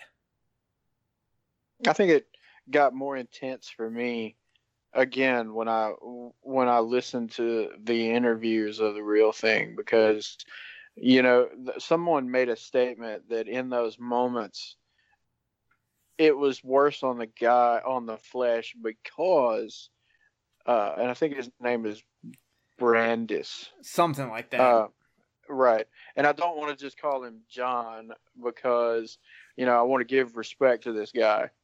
But uh, I I I think in those moments like what they said, it wasn't what he wanted. It wasn't what he dreamed of. It his fantasy didn't come to fruition. And at that moment, I think at I think that's where the sadness comes in versus, you know, being in that mindset where you're just like, well, that's what he wanted, so hell, he got what he wanted. I don't think it is what he wanted because at that point, I don't think his fantasy came. I don't think it was what he expected it to be. Yeah, and surprisingly, the the the moment that I'm not grossed out in this movie is when he, when the flesh vomits a little and shits himself as he's being dragged down the stairs and down and to this other room this is the point where I'm not grossed out at all. I'm just in a state of melancholy, like a right because like a at that fucking uh, a Billy Corgan album. Because at that moment, you know that you're on your way. The end is coming. I mean, it, it's a, it's a downward spiral at that point. Yeah. So yeah. he gets dragged into uh, this room. It looks very much like a barn because you can the flesh can see his breath uh, well, the man can see his breath, and this is where you can see that the, the flesh is breathing. So the man kisses him, holds his hand, and stabs him in the neck. And the man gags. The man actually gags at this, and it, and he gags later on too, doing this. Like it, like he, which shows that even though he's finally done it, he, he still doesn't have the actual fortitude. Because unlike the flesh, who like Kenneth pointed out, this did not end the way the flesh thought it would. It was not his fantasy. The man's fantasy is coming true, but it's it's much more overwhelming than he thought it would be, and he's not as tough as he thought he would be doing it. Right. So, and at that point, I mean, it's just like you know, he's he's going straight into exactly the the next big the next big thing that he's got to do, and you know, at after he kills the guy and he basically strings him up like a deer, the Ed the Gein whole, style, right? And I mean the whole the whole instance where he's, you know, basically having, for lack of a better term, I mean, just a love thing with this guy's guts. Yeah, he holds the dude's intestines up like he he's showing the world like he's trying to show God what he has done. Like right, man. Like I was just like, look God. at look at me, creator.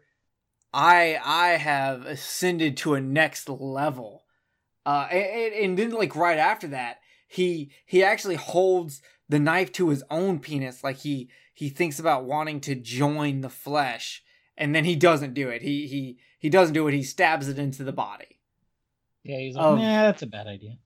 Yeah, and the rest of this movie is literally just for the mo like the next like good chunk of this movie is him removing the organs, cutting the skin, moving the bones, sawing off the head, cutting off the arms, like he even licks the dick stump for some reason. Uh like he's bagging up the meat and there's like even a point where like he lays down next to the the basket that's holding the head and he's just holding meat or organs i'm not really sure which one and he gags again so he then like dumps all the unwanted stuff in a hole outside um have either one of you ever been there i mean jerry might in have. germany no Not once. No, I'm not saying uh, Jerry. You might have. I don't know about Jay, but um, have either one of y'all been there when an animal's being gutted? No. No, I actually haven't. Okay.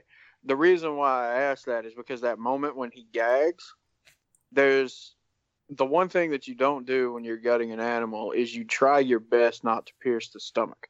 If you pierce the stomach, the the the fluid that leaks out, the acid and everything, not to mention the com- un the not completely digested stuff that's inside the stomach, it's worse than normal shit. It is one of the most putrid things that you can smell. It, it's absolutely horrible. And I wondered if that moment he was getting a little bit of that because he basically was, you know, processing the flesh for consumption. I mean, and at that point, I mean, it was pretty much the same thing as any any other moment in time where you're processing any other animal. Is he also making a jacket at one point too?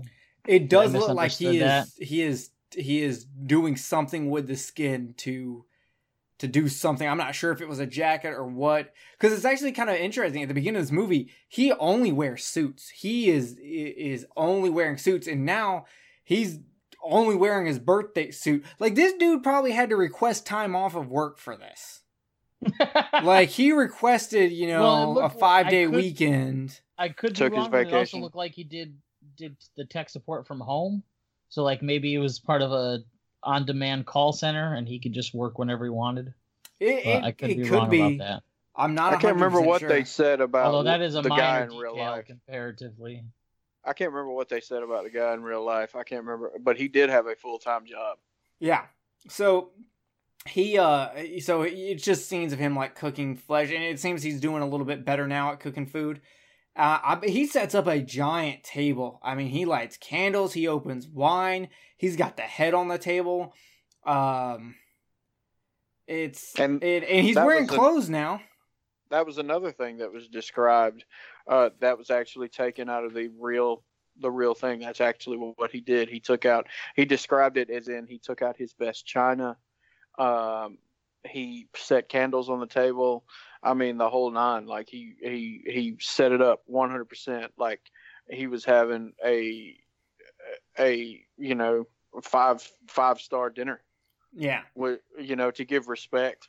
That's what he said that he did. So, but my I think the craziest thing to me about the end of the movie is when he went back and watched the video of what he had just done and he was masturbating to the video. Yeah. Well, that's saying he's wearing like he like one he's wearing women's clothing while he's eating. Like he's wearing a short skirt. And it actually made me think because earlier in the movie, there's a scene where he's just like taking a painting off his bed and he's holding mm-hmm. it, which I'm assuming is like a painting of his mother or something. The clothing he's wearing at that point looks a little feminine, but it, it looked like it could still be like a regular suit. But the hat looked a little feminine, the jacket looked a little feminine. Um, and, and, and I didn't really think about it because like there's bathrobes he wears in this movie, and I'm just like, oh well, you know, it's just Japanese bathrobes. But even now, looking back at those, those were very feminine uh, bathrobes. But I actually know, thought that bathrobe was pretty badass. you would. Uh, so I mean, it's just it's just crazy. Um, he smokes a little weed and, and eats food, and and while he's doing this, we get the sounds of him jacking off, and now he's watching the jacking off. He's watching the video and jacking off, like Kenneth said, and uh, then he's back in the suit, walking down the road, and here's our snail, and the snail is a terrible actor. He looks right at the camera right at the fucking camera. Like, what kind of fucking, uh, what what kind of fucking actor are you, Snail? Jesus. Yeah. Fucking um, snail. and that's the end of the movie. It's just him walking away in his suit and a snail, and and that's the the end of the movie. Like, it just it's just done. It's not a gigantic ending. It's it's it's just done. It's over with. He's he's heading down the path to the next day. It's just another day for him now. Well, I th- I can't remember how long did they say it was that before he got uh, before he got caught. Uh, it was about a year, give or yeah. take a month or two.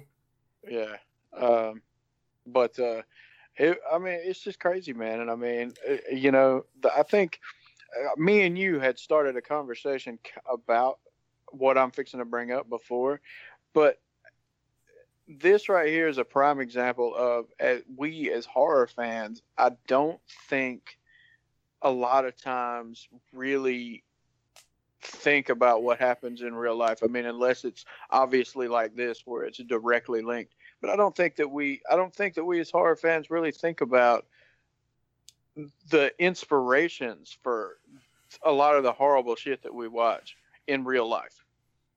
You know, and this one right here, I mean, you can't you cannot sit and watch this movie without thinking about it. This ain't like the Texas Chainsaw Massacre where it's loosely based on Ed Gein or or some shit like that. This is a a 100% direct portrayal of what happened in real life. Yeah, and then even then, like you can't even say the Texas Chainsaw Massacre is loosely based on Ed Gein. That's like that's like a chick saying she's loose and her pussy lips hang like a wizard's sleeve. Okay, it's not. It's no, no. It's inspired by, but it's not based on. This is right.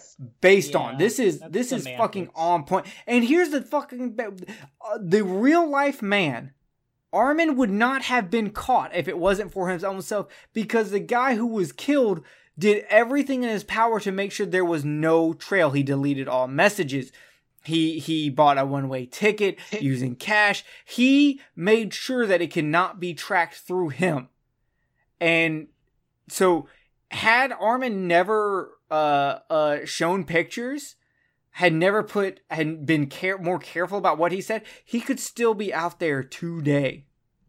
Right and that, that's the thing about it man. And i mean you know if you really think about that i mean that's a that's another one of those things where you can really get into the creepiness of everything. I mean how many people are out there right now that haven't been? That that do that do shit like that. And i mean it's like don't get me wrong after we get done with this conversation i'm still going to love watching horror movies. That's not going to change. But you know I, I honestly think that sometimes as horror fans we do need to take the time to think to ourselves hey a lot of the shit that we watch out there is inspired off of things that really happened in real life that are absolutely I mean, think about the fact of the reaction that we, all three of us, got from watching this movie because of how realistic it is. Yeah, you know what I'm saying, and I mean, uh, I mean, just think about that for a minute, and then put that towards the inspirations for some of our absolute favorite movies. A hundred percent.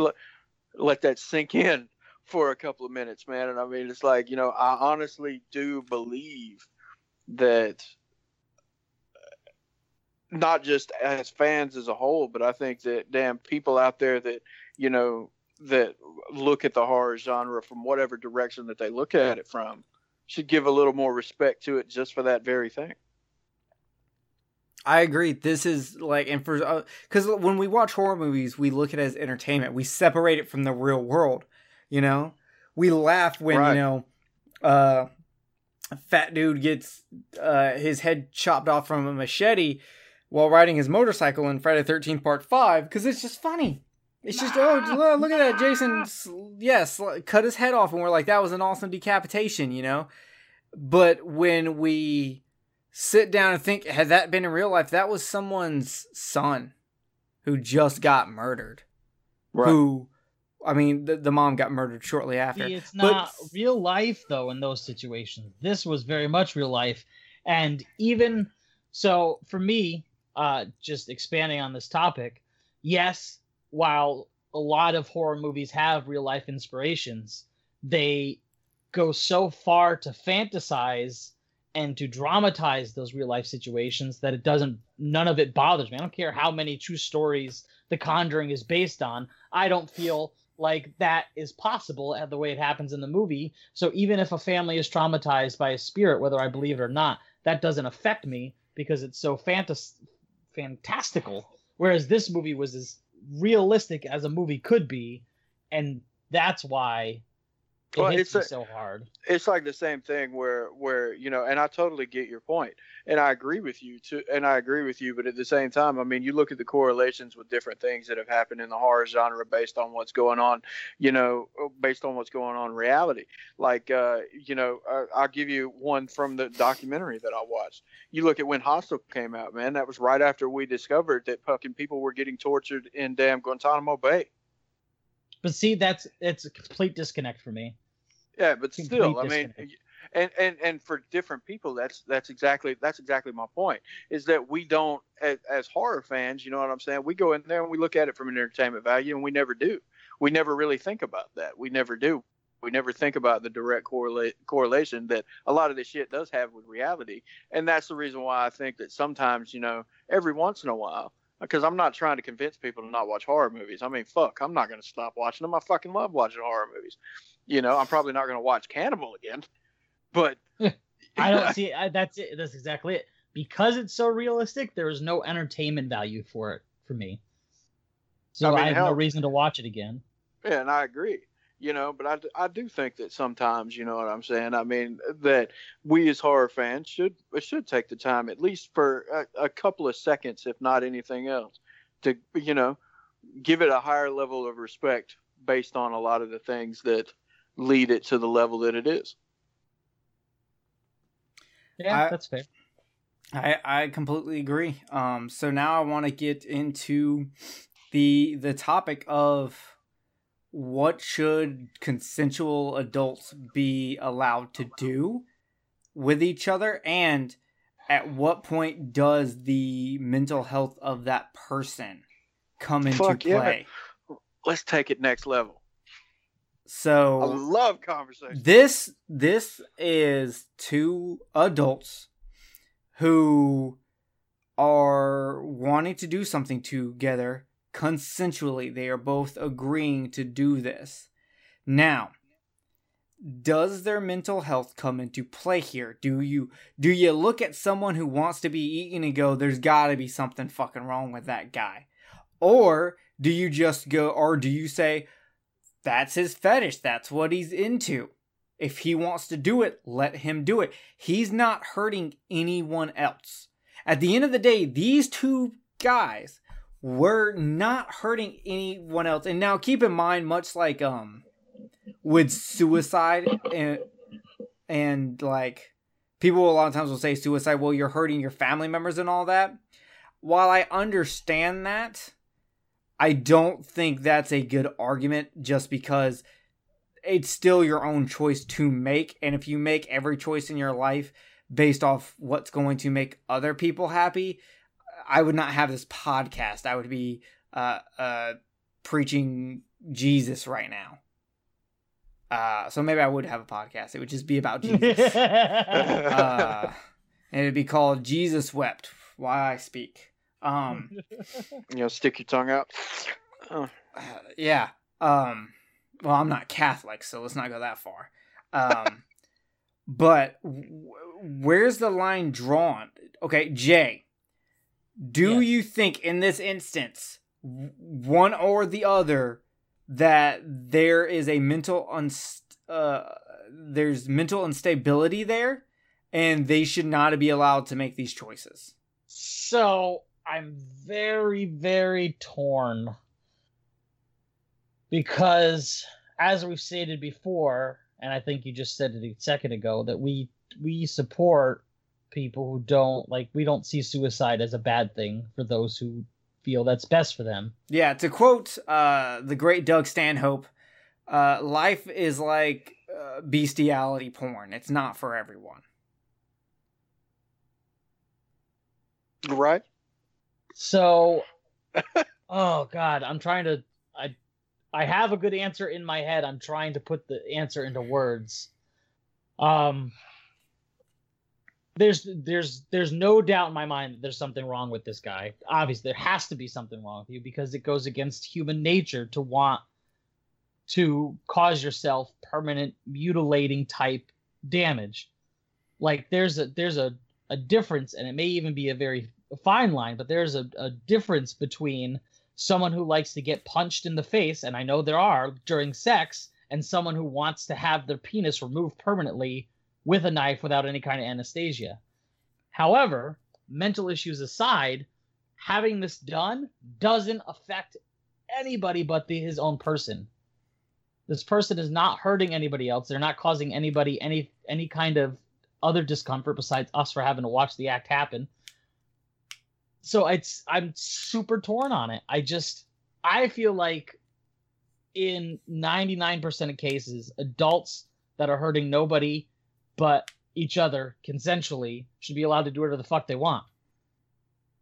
Yeah, it's just a matter of like you don't like is someone taking advantage of another person's right. In mental... this case, I don't like. In this case, both of them are probably fucked up, but both of their fucked upness coincides with each other, and they both got what they wanted. Yeah. So This, Kenneth, this guy, I actually feel like, as far as just going by the case, he's probably the least like crazy out of the crazy because he never ever forced anybody. The the, the sociopaths, the psychopaths, they kill and rape and maim whoever they want when they want. They don't wait for consent. This guy waited for consent and found a willing partner. That's as sane and respectful as you can ask any human to be. I, I agree, Kenneth. Where where do you stand on this? dude when it really comes down to it i'm i'm i'm i'm with jay on there's a lot of different things that you can bring up in this okay like number one you can bring up the argument of assisted suicide you can you you can bring up that argument now, obviously this is a little bit more extreme uh the the man or Armin in this case for the real case. Damn, he wasn't, you know, a doctor that was being asked for like an old person or whatever else is in pain. So obviously, you know, so uh, so the mental the mental aspect of uh, between these two people is, is definitely one of those things that can be put up in there. But I'm also in the same boat of okay, there's obviously these are obviously two consenting adults, completely consenting adults that are willing to do both of these acts. So you're right. I'm kind of I'm I'm kind of in that in that basis, but at the same time, you know, we're looking you're looking at the fact that this guy wants to get his penis removed as as something that's that's extreme, and to us it is extreme. But what's the difference between that guy wanting to do that and another and, and another person that's into body modification wanting to split his dick into four different pieces? Yeah, and well, here's the thing: in this day and age, if you want your dick removed, you can go through the steps of doing it. You have to go through, you know uh, evaluations. You have to you have to go through a long thing to do it, but it can be done. The only difference here is instead of going through trained professionals and all that, you just went to a guy on the internet who was like, "Yo, I'm trying to fucking eat someone." yeah, but, but but my point that I'm getting at, man, is just like okay, a lot of times when people go through body modification, they're not only going through it for the modification itself, but for the pain that they that they endure. So uh, so like I said, I mean, there's a, there's a whole lot of different factors that you can throw up in the air to to argue for these two guys to be to have the ability to do these things willingly and freely without any kind of repercussions. And then you've got the other end of it where it's just like, okay, should either one of these guys be in charge of anything that's going on in their own lives because of their mental instabilities? But then you're then what's going to happen when when they're put up to their mental instabilities? Where you're going to put them into a nut house, and they're probably going to spend the rest of their lives in the nut house Uh, fucking in, in, in absolute torture because of the of the dreams and whatever that they want to accomplish. Yeah. But in this case, in this case, you've got Armin who has went to jail and he has succeeded in what he wanted to do, and then you've got the other guy, whether it was what he wanted or not in the long run for for the dream or the feeling of it, he still pretty much got what he wanted in the end too. He got his dick cut off and he got eaten by another guy. So it's just like, okay, these two fellas were able to accomplish the things that they wanted to accomplish. So at this current moment, would I think that the guy Armin would continue this cycle? Obviously, because he was trying to do it again. But at the same time, do I think it's it, it leads into the serial killer kind of arena? I'm not sure. I'm not so absolutely sure because at the beginning of it, yeah, he had consent, and like Jay said, he was waiting for the consent to be able to do it. But after he's done it the first time and he's tasted what he had, it could be just like chasing the dragon. And the second time around, he may not want to wait on it again because he wants to experience that so bad. You never See, can but tell. then we get into the the age old argument: is can we prosecute or judge people on things they haven't done yet just because we think they might do it? Exactly, and then there you go. You got. Eh, I mean, we could go on and on arguing different pr- points of perspective with this particular. This is one of those things that's unique in itself. Yes, I 100% agree. Because at the end of the day, these were two, uh, for the most part, upstanding citizens. They were fully functioning. They they fully functioning members of societies. They, as from what we can tell, they were not hurting anyone. The fact that Armin uh, was looking for a willing participant is a is a big thing, and the fact that the other guy was had this was not his first time trying to get someone to do this to him. And that's one of the things. So i want to i want to end this with a simple question to both of you. If uh if you were the judge would you have given him murder manslaughter or would you have let him go uh kenneth i'll let you start it's again and this is I, just you you have full control and you have to make a choice. I, I, I don't know, man. Because in my mind, I'd be going to that same old thing, judging somebody for what they may or may not do. Mm-hmm. Because I would I would be worried about whether this guy would go down the road of wanting to seek that feeling again. You know, because the guy can say whatever the, whatever he wants about being a vegetarian and whatever else. He's in fucking prison. What the fuck he's gonna do? But out in society, that's something totally different. So I think I personally think that on the forefront, I think he should be. I don't. I wouldn't want to say prison, but maybe one of those. Uh, you know, it's like a prison, but it's a mental kind of a kind of thing where he can be. You know, he can be looked at and he can be. You know, uh, set and watched. Maybe get some therapy. You know, those kind of things. If not anything else, just see where the guy's headed from that point of view. I mean, if not anything else, I, I, I honestly, it would it would be a very difficult decision. It sounds like you're you're still leaning towards murder because it sounds like you do want him to to not be. It's not more free. than I'm. It, it's not more than I'm concerned about what he did. It's more than I'm concerned about what he could possibly do. Yeah. Because if if we you know if I knew the future and knew that he wasn't going to do it again, then more than likely I'd just give the dude manslaughter. Yeah. Because I mean, he had consent. Yeah. You know what I'm saying? I mean, hell, I'd be more apt to not lock him up for anything at all because he 100% had consent. Yeah. But so, I would be more concerned about what he was going to do. Here's my thing, and I and and I'm I'm positive on what I would do. I would give him manslaughter because one, I don't want him to walk free because it sets a bad precedent. President, president, whatever that fucking word is. Um, and I don't fully know. Like it's hard to tell in the exact moment when it went too far because there there are times in the case where they brought up where where the guy who who was killed did say no. Um, they they brought that up, and so I do have to give him manslaughter be, because of that. Um, but I can't give him murder because I cannot rightfully condemn someone for something they may do in the future just because I do not believe in the once a cheater, always a cheater, just like I do not believe uh, once a man of faith, always a man of faith. I don't, there's too many things that happen in people's lives that change them. It's too easy to to make mistakes or it's it's it's too easy to say you get so stuck in your conviction convictions to not do something that you ruin your life in a completely uh, a different way or you seclude yourself in, in a different way. So for me, I would have given him manslaughter. He would have served his eight years, and it would have been something that that much like Kenneth, I wouldn't put him in prison. I would have put him in somewhere that can uh, be with him. And if I have the ability as the judge, I would like to like have um to where you know he has he has to do he has to keep in therapy he has to do reports if he has internet access it's monitored. Like there are things that i would like to put in line to to help him stay on the straight and narrow but i don't want to sit there and fully be like you don't have internet access. You do I, I you can have internet access but it's gonna be monitored. You're gonna have to keep going to therapy. You're going to like we're right. going to see if we can have you live a normal life.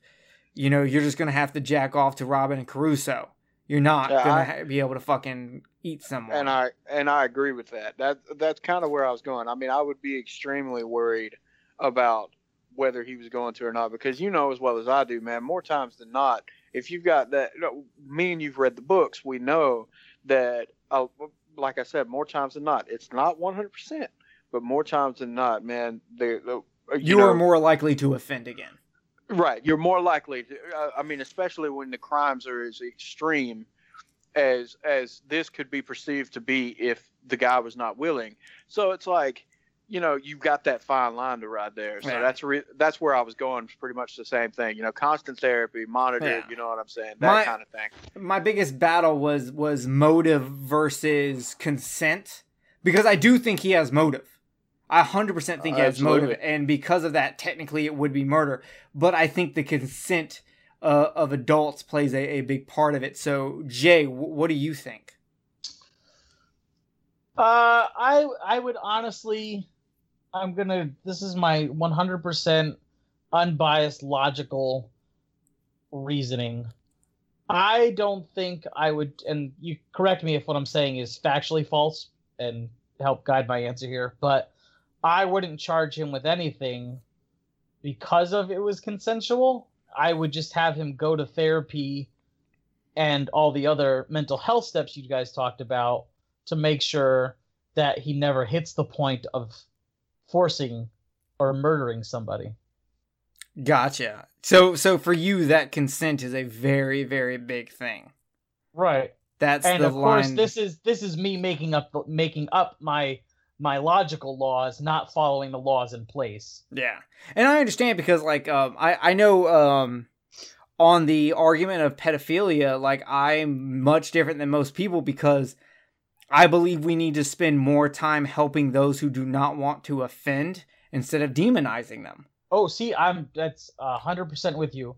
I feel like if it was a if it was okay to talk about in a like I can go to a doctor and say, "Hey, I feel like I want to go step in front of a train." They're like, "Oh, that's terrible. Let's talk about it." But if a person goes to even a therapist and says, "I'm really attracted to underage children or prepubescent children, which is the definition of pedophilia. I, I, it irks me when people assign it to people who are into teens. Like that's it, it has another name. Pedophilia is prepubescent children. Yeah, Stop isn't isn't stupid. teens uh hebephilia?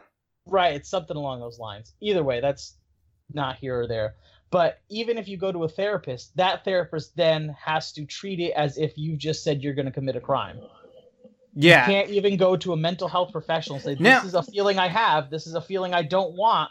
What can we do about it?" Yeah. Now, are you? uh How do you feel about um when they bring up like them owning stories or them drawings or even uh here lately now that we're in this kind of technology where there's sex dolls that are made to look like children do you think those would keep someone from offending or push them into offending more or faster down the road I feel like it would keep them from offending.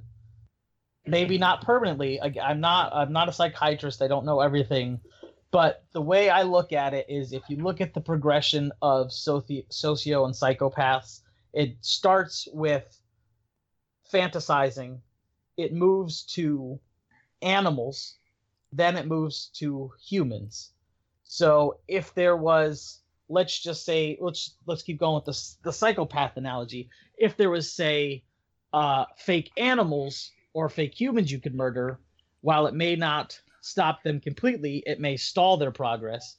But again, if there are tools like this, there there has to be both. We can't just That- have tools. that brings up a valid point because if if we can give you a a sex doll that looks like a five year old, if that stalls you for two to three years of actually breaking down and doing it in real life, you might have just kept one or two children safe. I feel like we need the tools. I you can go in a minute, Kenneth. I, I can feel it in your in your gut. I feel like we need we need to have the tools like those outlets as well as guidance because we don't have Yeah. e- well we're right now we have people developing the tools like there is a, there's there's Japanese art and American art that all depicts uh, children and then they all they have to do is put the disclaimer that the characters are 18 and they've they've Yeah. passed all And- legality And, and keep in mind, now we have these dolls, but we don't have, we still have the stigma. I mean, even fucking depression has a stigma in normal society. You yeah. can't say this person is attracted to kids without pissing off every single person in the world. Kill him immediately. He must die. We have to castrate him. That's the only way. If we had a better thought process about this stuff, if they we had, we could work and study it and develop mental health tools to help these acts never come to fruition against real people. If they can stay in their head and be productive members of society, as disgusting as their desires are, it shouldn't. That's as long as they just stay as desires, then we're good. We have avoided having other humans suffer and be in pain and carry that trauma with them the rest of their lives because we allowed these people to talk and have their tools that don't affect or bother anybody else. Yeah, because keep in mind, Jay and I are are 100% against pedophilia. Like we yes, do not yeah, want children to be that. to children be hurt. not be having we just with anybody. We let we, alone adults. Yeah, we look at it the same way we look at any mental health issue, and we try. We want to look at solutions instead of just demonizing someone. Because and when you I, do that, it doesn't. There's no conversation. There's no moving forward. There's no help. I don't want this to feel like it's gonna sound so. Everybody yeah. listen. Please so, bear, bear with me. But what I'm about to say is much like other situations in attractiveness, I do not feel like it's a choice. I don't feel like somebody just wakes up one day and goes, you know what? My five year old niece has a really nice ass. Yeah, I and it's because it is an uncontrollable desire and they don't know what to do with it do with it. And because we can't talk about it, it just gets worse. Yeah, it's just like eh, you didn't. If you're if you're a heterosexual male, most of us did not have to like go and suck a dick to see if we were into dudes. We just fucking knew. I mean, and, and it's crazy. Like, uh, I, me and Kenneth had this conversation. In Japan, child pornography was not illegal until 2014. That's and, true, and it's still not all the way illegal. Well, either. no, no, no. The grace period is over uh, they, they had a one year grace period where you could turn in any materials and you would you would not get in trouble. But that is over because if anyone's into anime and they like Rurouni Kenshin, well, guess fucking what? You're not getting any more because the creator was arrested for owning child pornography. He is well, going to jail. done. Thank goodness. Uh, so I mean, with but so, what I meant, what I was getting at is, and I again correct me if I'm wrong but a couple buddies of mine went to Japan and they were telling me that there are still magazines you can buy with not nudity, but un- like literal underage girls in sexual positions, but not naked, like maybe in bathing suits and whatnot. Um, I, I don't know when I when I go to Japan next year. I'll, uh, if I see any, I'll let you know. But uh, with that being said, Kenneth, your you turn. you okay? So th- there is a big difference with B and J. We do not have children. Um, uh, no, I so, have nieces or nephews, and I'll tell you what. No matter how I feel about them being able to talk about it, if anybody ever touched any of the kids in my life that I care about, I would immediately murder that person. Yeah, so without hesitation. Kenneth straight up ha- has a daughter though. So the, let's let's get the perspective of a father on this subject. Okay, here here's where I'm at on on this whole thing. I agree that I do not think that somebody that goes into some type of uh, mental health facility or going and seeing a doctor or whatever and says, I'm having these thoughts about a child, help me, should immediately be charged with a crime. I do not think that at all because obviously they are seeking help. They know that these thoughts that they're having is wrong and they need to get help. I thoroughly agree with that. I think those people should be given whatever that they need to get past it because that's what they're doing. I look at that the same way as I look at a person who is addicted to drugs. Even though you can control your drug impulses, you can't control those. But I look at it the same way as that person going to rehab and saying, I am fucking addicted. I need help. Help me. Because you are making the conscious choice to go get help for something that you know is wrong. So I completely agree with Jay on that. How do I feel about the the dolls and everything else being readily available for these type of people? I do not agree with that. And the reason why I don't is because I feel like that at some point in time in our society, those types of things being readily accessible at like Starship or something like that is going to bring some form of normality to that type of mental disorder. That's what I feel like that's going to be. And that's Ooh. not one of those things that, that is questionably a mental disorder, in my opinion. That's not like one of those things that's up in the air nowadays about whether, you know, being trans is a mental disorder or not, or something like that, where you can have a conser- conservative and a liberal going back and forth with each other, back and forth, back and forth, back and forth. I'm not talking about that. I thoroughly believe that wanting to have sex with a prepubescent child is a 100% mental disorder and it needs to be fixed. And question. I, I have a question to elaborate. You said uh, if these dolls were readily available. How about if they were prescription? Oh yeah, they were government mandated. Like every single person who received one was, and I I fucking hate the sex offender registry because of how broad a term sex offender is. If you get drunk and piss in public, you're a sex offender, and now you're on the same registry as the person who molested their their fucking child. So I won't say sex, but if everyone who had one had to see a doctor, had to talk to them, had to be diagnosed, were prescribed one, and then they were on a list, not But- a public list like the yeah, I sex was gonna offender registry, Not public. but the only way that I, I hundred can percent monitored. I can see where you're going with that, and I do think that would be an okay idea to a point, as long as fucking the media did not take it and blow it fucking way out there. As long as it is, as long as there's some kind of which away that it could be kept literally private. Because I, I honestly believe that if it's one of those things that goes out and it's readily accessible, it goes straight into the fucking public. It's all over social media and things like that over time, I truly believe that that's what it'll do.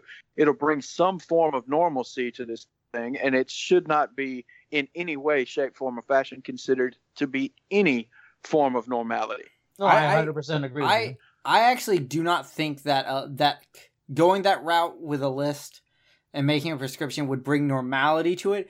I would actually worry that there would be more uh, uh, pedophiles who would not want to do this out of fear of being outed, out of fear of being being being made public. Like like uh, this is not a good metaphor, but the closest thing we've had in the recent years is like people who are being outed as a racist and they're losing their job and they're losing you know like they're getting threats of physical violence. And i'm not saying that being a racist is good. Fuck them uh, i'm all punching nazi in the face when you see it. I don't give a shit uh, if you think a whole race of people should die i really at that point kenneth and i have had this conversation i go back and forth on how much f- freedom you can't call a black dude the n-word and not expect to get punched kind of deal um, and I would worry that the same thing would happen here. That's if that if that list got public to the media, like Kenneth is worried about, I don't think it would bring normalcy.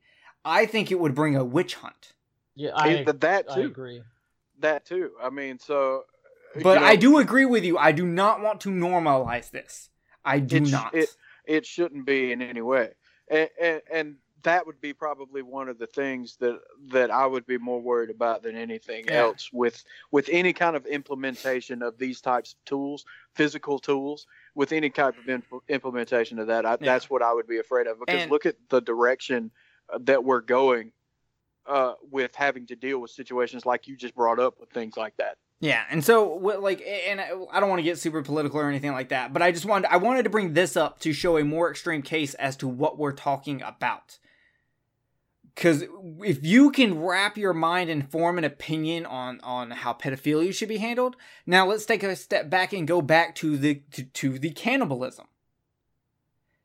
Like now, can you form a an a, now that you've done it in an extreme form, and cannibalism's still extreme, but I'm pretty sure given the choice, more people are going to be more okay with with murder and cannibalism than they are with pedophilia. That's just That's hundred percent accurate. y- you know. So now that you've gone to that extreme, it kind of helps you as an audience maybe help form your opinion.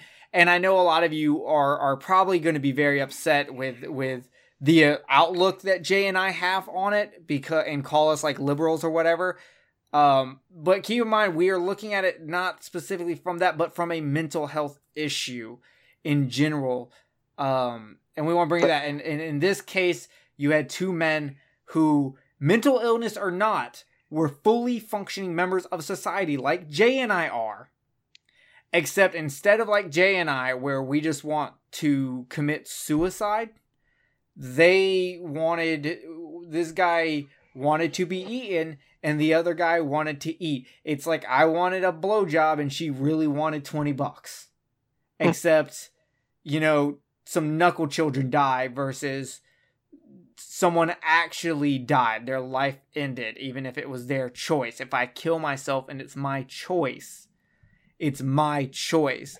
And well, I mean that that brings up a whole the analogy that you just used about the blowjob and knuckle children. I mean that that brings up a whole different slew of uh, of conversations that can be had about just consent in general where you're not uh, you know where you're talking about adult acts that don't include that include don't include hmm. murder and cannibalism. I mean you talk about sex work things like that. I mean you've got a whole broad spectrum of consent amongst adults of things that are illegal at this current moment that we know of that should or should not be illegal.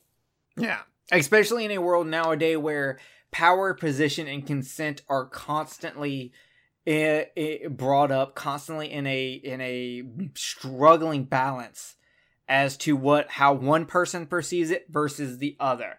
So one of the biggest things with this episode that we want you to get out of it is sometimes you need to put yourself into someone else's position to see how they see the world.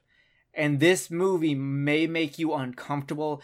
It may sicken you. And it has for me for years this is the one movie that I've said I would never watch again because it disturbed me that much. But putting yourself in their position, and putting yourself in anyone's position can help you have a better outlook on the world because you can understand more. So, with that said, I, I mean, I do think you should watch this movie and and have a thought. This is this is a deep thinking uh, uh, thought. So with that said, uh, I guess we're gonna get out of here. Jay, um, any last words? I'm gonna go watch something uh, tame to take my mind off this. Probably something calm like Serbian film. I I honestly would rather be forced to masturbate while watching Serbian film from start to finish than have to sit down and watch Cannibal again in my life because Serbian film was at least over the top. I know it's not real.